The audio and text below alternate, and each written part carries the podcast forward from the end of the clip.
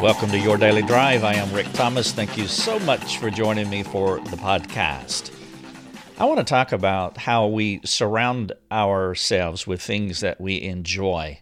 If you want to take the measure of a man or a woman, if you want to try to discern what's going on in their hearts, all you really have to do is make a sober assessment of what they have surrounded themselves with. Those things that we love are the things that we desire in our heart. The life we build around us reflects the values in our hearts.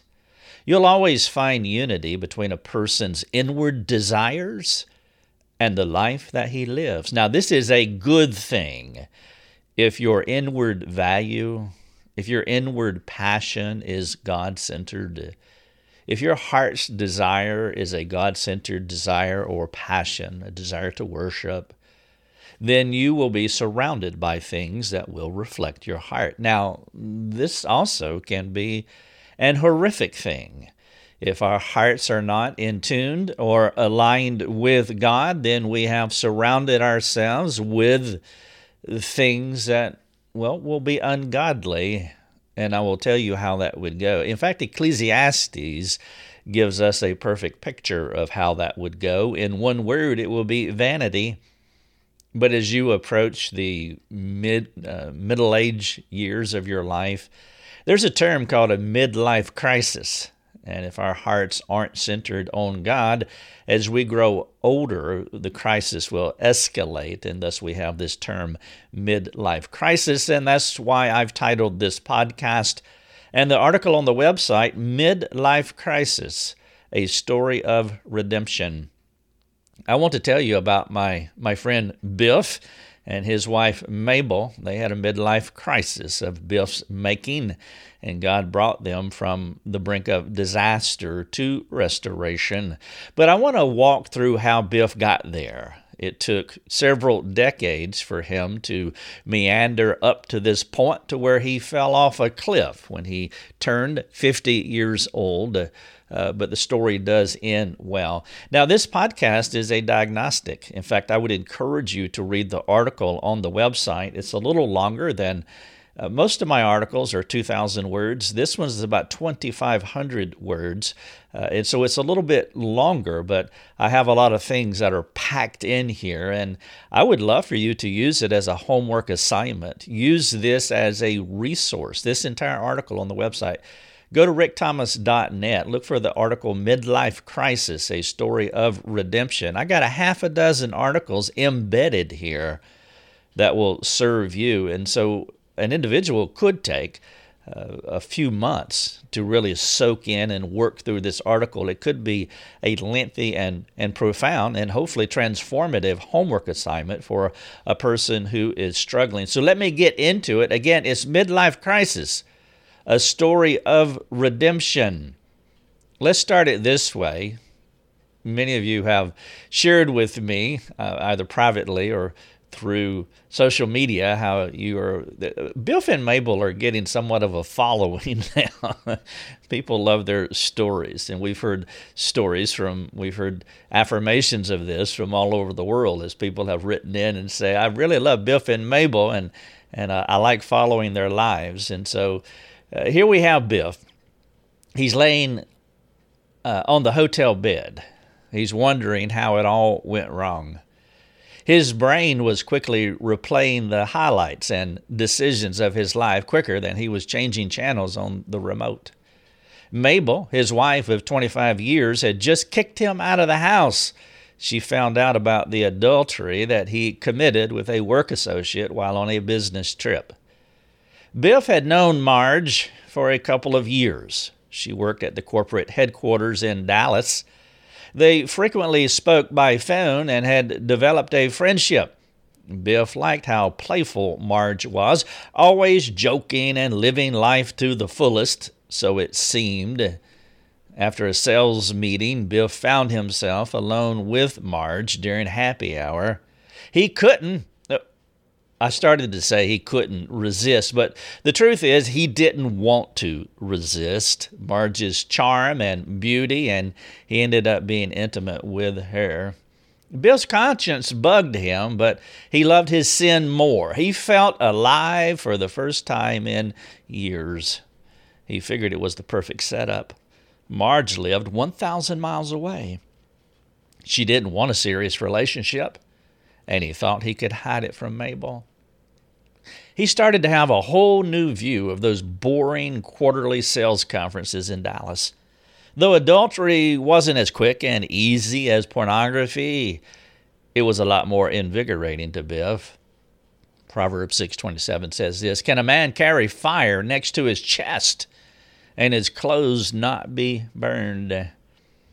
At home, Mabel was busy raising their three daughters, helping out at the church, and dealing with changes in her life that come to all women nearing the half century mark. Despite being surrounded by her girls, neighbors, and friends from the church, she felt alone and discouraged. Biff and she had grown apart. Her beauty was fading. She also saw her parents' health decline and felt like her body was resisting her too. She used to be a strong Christian, but her growth was distracted and partially limited due to the lack of spiritual leadership from her husband. Biff would attend their church meetings and profess Christ, but he seemed to keep the church folk at a distance.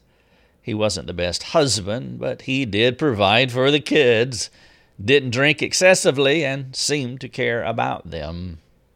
He came across as disinterested, however. As far as being a leader in the home, Mabel didn't realize how disinterested he was until she got a phone call from the hotel where, where Biff stayed during the conference.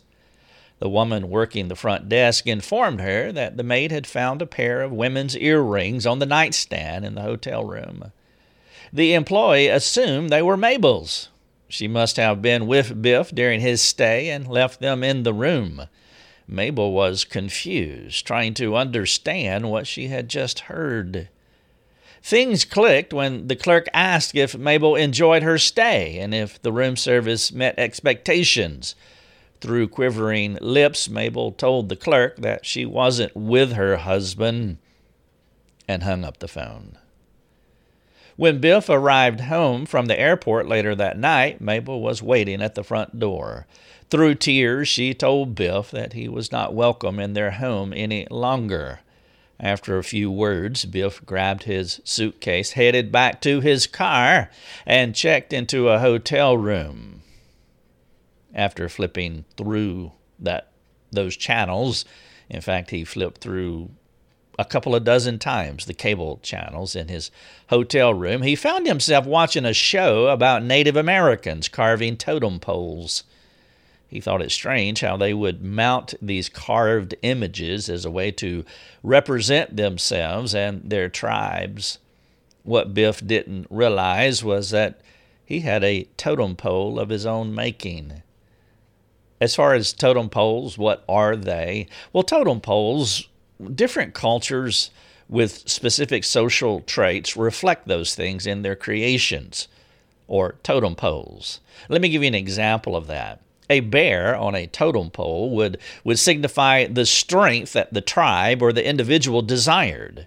So they would carve, they would have these carvings of bears, also called totems, to reflect their affections. And so when you see a totem pole, whatever the image is on that totem pole would reflect the desire of the individual or the tribe or the culture. Eventually, the tribe would come to worship the animal or whatever it is that they have carved on their totem pole because, again, it best reflected them. And it's nothing more than a, a symbolic representation of the tribe's values and traits and desires. And that's why when I began this podcast, I said we surround ourselves with things that we enjoy. The life that we build around us reflects the values of our hearts, and, and that was the purpose of a totem pole. Now, this is not unusual. You read about this in a way in Romans 1. Let me share verses 21 through 25. For although they knew God, they did not honor him as God or give thanks to him, but they became futile in their thinking, and their foolish hearts were darkened. Claiming to be wise, they became fools and exchanged the glory of the immortal God for images resembling mortal man and birds and animals and reptiles. Therefore, God gave them up in the lust of their hearts to impurity, to the dishonoring of their bodies among themselves, because they exchanged the truth about God for a lie and worshiped and served the creature rather than the Creator, who is blessed forever. Amen. Now, you can read this passage in Romans 1 21 through 25, and you can think about the pagan Indians who, who exchanged the truth of God for a lie and carved images that represented the impurity of their hearts. Or you could read this passage thinking about Biff, who did the exact same thing. Biff was like these tribes. He had cravings in his heart, and Marge was the totem that fulfilled them. Marge brought what Biff was looking for. Marge was a representative of Biff's heart. She was his totem pole as he as he sought pleasure, happiness, freedom. Now, if you want to understand Biff's modern day version of a totem pole, you have to look into his past at his shaping influences the things he carved in his mind from his childhood, his teenage years, and early adult years. Let me share three of those things with you. The first one would be worship. Biff was born in the 60s and hit puberty during the 70s. He was fascinated with the Apollo moon shots in the 60s. That was a thing. He and his two brothers pretended to be astronauts. They converted their little tent into an Apollo space capsule, and they would drink Tang. For those of you who are under 40 or 50 years old, you might not know what Tang is, but it, it, was, the, it was the drink of the astronauts. And so Bill Biff began to develop this, this worship mindset as he uh, fashioned himself to be like the Apollo men. And then love. During the 70s, he became exposed to Playboy magazine while searching for empty beer cans in a nearby apartment dumpster. He liked what he saw and craved female attention. He didn't understand fully why, why Hugh Hefner always wore pajamas, but he was jealous of the attention that he got from the ladies. And so he had a twisted version of worship as he as he craved to be an astronaut. He had a twisted version of love as he as he as he lusted after women. And then materialism. And then he started and graduated college in the 80s and began to see the amount of money that people made on Wall Street and the lavish parties they attended, the power cars that they drove. And so he had twisted worship, twisted love, and twisted materialism. Notice what James says about this in 114 and 15. James says each person is tempted when he is lured and enticed by his own desires. Then desire, when it has conceived, when it finds a, a place out in the culture that it can latch itself onto, it gives birth to sin. And sin, when it is fully grown, brings forth death. And and that's what Biff is doing in that hotel room right now. He's dying. Biff didn't realize it, but he was building his totem pole that reflected his worship, the astronauts, his lust, the women, and the materialism, the power cars of his heart. These hidden and insidious desires were shaping him, which is what I call shaping influences from his past. What he craved was not represented in animals, like what I read in Romans, or like the Native Americans, but in things he wanted from his culture. He wanted people worshiping him like they did the astronauts. He wanted sexual pleasure from women and the power that materialism provides. He has a very clear totem Biff picked out things that he thought were good and desirable desirable for him. He chose things that he felt would spur him on to success, a life where he would be comfortable. His totem pole, I'll put that in quotation marks, reflected his heart and became the identity that he has always craved, even from a backward, shy youth. Like an astronaut, he wanted to live life on the edge, to be a risk taker, and to turn heads as he drove down the street in his sports car. Like Hugh Hefner, he wanted to be a playboy. He wanted to be, uh, be cool, to be the guy the girls wanted. Like the Wall Street moguls, he wanted people to respect him and to listen to him. So Biff got his degree. He married the pretty blonde and started to climb the corporate ladder. He accepted Christ while in college, but never developed his theology beyond punching his ticket to heaven. He did not faithfully serve the Lord, though never stated he was hoping the Lord was another way to give him what he craved. He poured his heart and his soul into his work. Kids came along, and he enjoyed being a dad when his girls were young, but as they approached their teen years, he began to feel as though his dream was slipping away. Bill felt like a loser. Last year, after he turned 50, he started thinking about all these things. Instead of being thankful for all God's blessings, he only saw that his life did not look like his dream totem pole of worship, love, and materialism. He was a middle class man driving a minivan, balding, overweight, and his wife was not the woman of his youth. Biff believed he was missing out on life. He had worked too hard to settle for what he had. He decided to double down and reapply himself. Despite his wife's counsel, he bought the sports car that he always wanted. He also bought the latest exercise fad and lost 20 pounds. He revamped his wardrobe, started wearing a gold necklace. No offense to all of you who like gold necklaces and are 50 year old men. And he was feeling like a new man. When Marge found him physically attractive, it affirmed he did miss his dream, but now he could recapture it with her. Mercifully, God interrupted Biff's plans uh, for self destruction.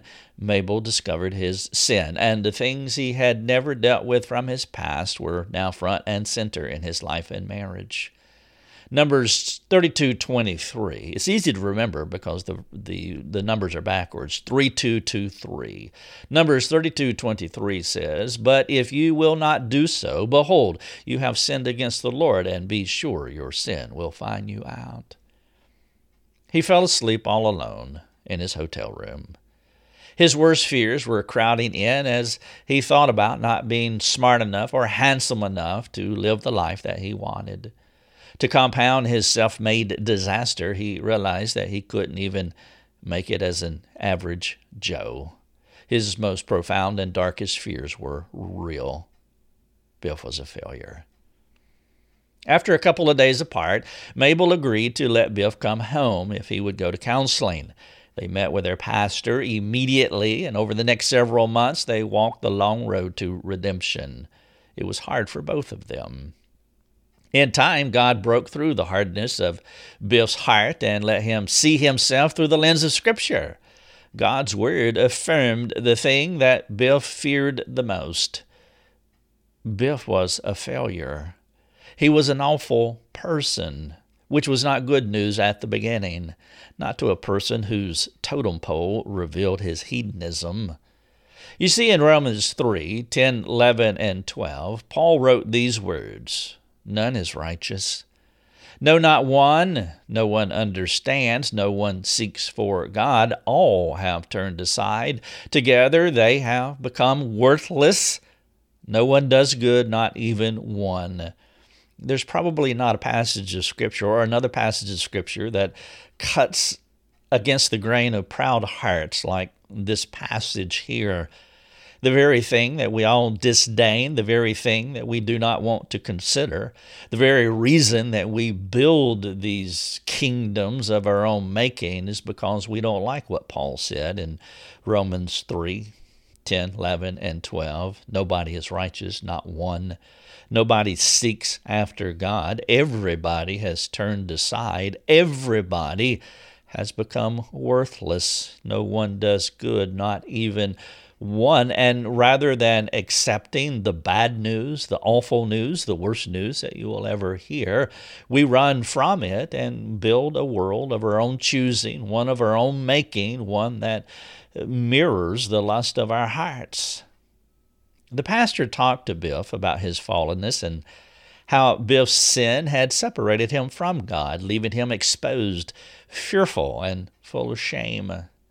Rather than running to God, Biff turned inward and sought to redeem himself through self reliant efforts. as he chased the image that he craved for himself. This is not a new story. You read a similar idea in Exodus 32 3 and 4. So all the people took off the rings of gold that were in their ears and brought them to Aaron. And he received the gold from their hand and fashioned it with a graving tool and made a golden calf, a totem, you could say, that reflected the lust of their hearts, the things that they craved in their hearts. You see, Biff had missed the point of the gospel. The bad news is supposed to motivate you to desire the good news.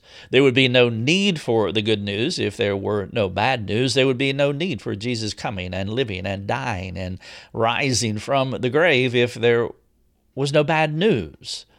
But we don't want to hear the bad news, and Biff really missed this key, vital aspect of the gospel.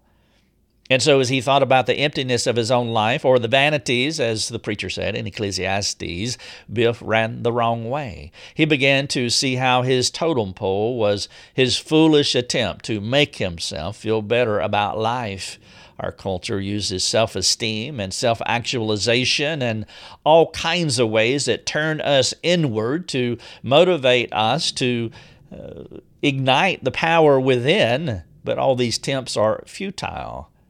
Biff was worshiping created things, things that he chose as valuable. Biff was worshiping himself, or it might be better to say that he was worshiping the ideal idealized view of himself, just like pagan Indians of old. Biff was what he wanted in the natural world and talked himself into becoming that image.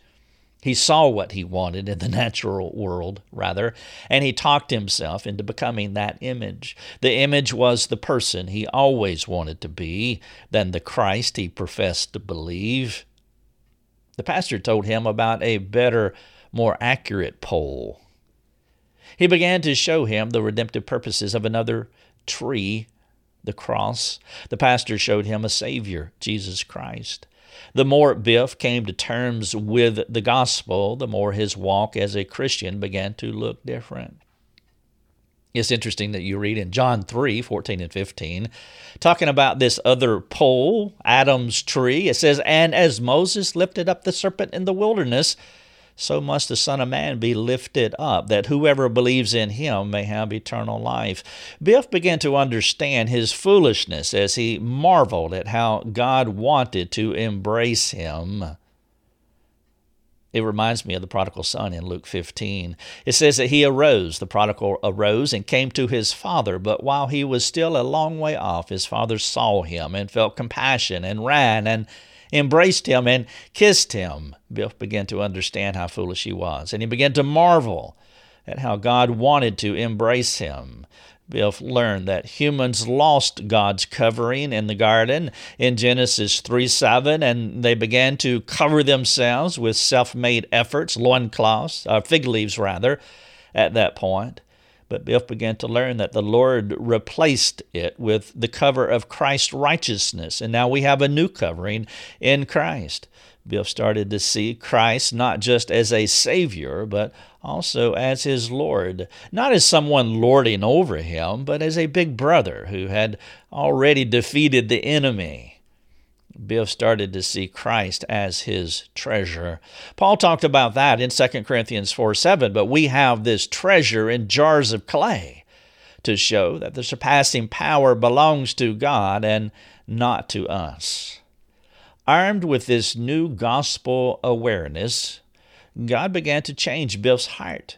He started to reconcile with Mabel. Despite the hurt he had caused her, she could see God at work in her life too. By God's grace, she forgave Biff. And that's one of the hardest things that you will ever do, especially when adultery is, is in the mix. And it was hard for Mabel at first. It's not something that she could just shake off and, and get up, rise from the ashes, and move on, that she had work that she needed to do herself. In fact, I have an article embedded here talking about forgiveness, specifically pre forgiveness, getting your heart ready to forgive someone. Forgiveness is a transactional action that happens, it's two people reciprocating, the offender and the offended, and there's a requirement on both, and it takes a lot of work work. It's not just Biff asking for forgiveness authentically, genuinely, but it is also Mabel, the victim of this heinous sin, preparing her heart, similar to Joseph when uh, he got his heart ready to forgive his brothers for what they did to him. There was work on his part, and uh, you need to be patient with the victims of sins especially the victims of adultery, when the offender is trying to reconcile. It is hard, but she did. But the more Biff pursued God, the more she realized God was giving her something better than what she had before. And that is the, ma- the amazing thing that whatever we destroy with our sin, God is able to restore and redeem and make it better than it was before. But Biff did not stop there.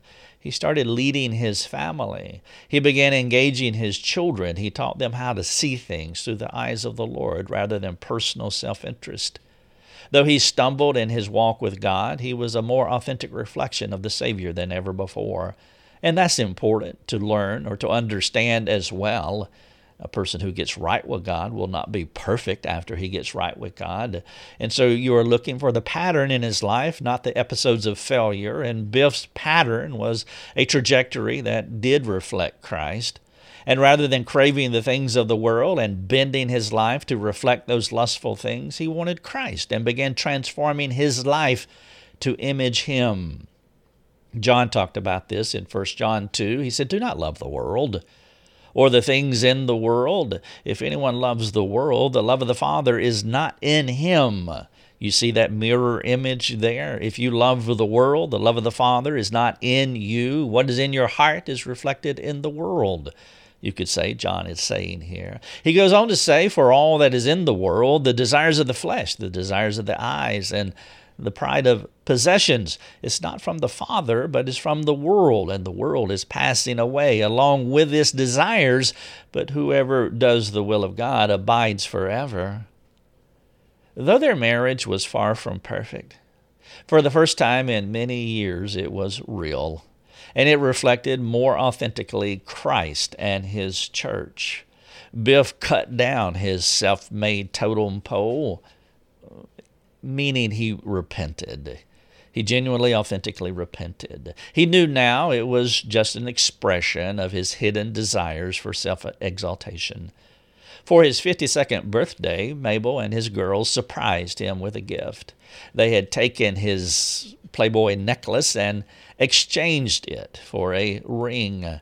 But not just any ring. On the face of this ring, there was a cross. It was a metaphoric picture from ruin to redemption. Biff's eyes swelled with a mixture of happiness and sadness when he received his gift. He was sad for all the hurt he had caused and all those wasted years chasing his false gods. But he was thankful his Lord was a God of restoration. He knew his ring would always be there as a reminder for him to remember the only thing worth worshiping was a living Savior. The title of this podcast is Midlife Crisis A Story of Redemption. I would love for you to use this as a homework assignment. As I said, there are more than a half a dozen articles that are embedded here. I have a short video also here. If you need help, if you're going through any kind of difficulty, anything that aligns with uh, this podcast here, or maybe something else, I want you to come to our forums and I want you to talk to us. This is something that we provide to people. It's provided to you by those who support this ministry and believe in what we're doing and the help that uh, people are receiving as the Lord is working through us. And I would appeal to you to come to our forums and to ask your questions. If you want something longer, lengthier to do, I would encourage you to get my book, Change Me, the Ultimate Life Change Handbook. It's over 300 pages, and uh, as many people have told me personally, I've read this book more than once, up to five times, one individual told me. It is a book on how to change, and if you find yourself stuck, I would encourage you to get that book. I would encourage you to talk to us. I would encourage you to read this article and let us serve you. It's what we do here all day long, and if we can, we're here for you. Thanks for listening. Your Daily Drive is a production of RickThomas.net, a global community that is seeking to live more productive and inspiring lives. If you'd like to learn more about our community, please go to RickThomas.net. RickThomas.net.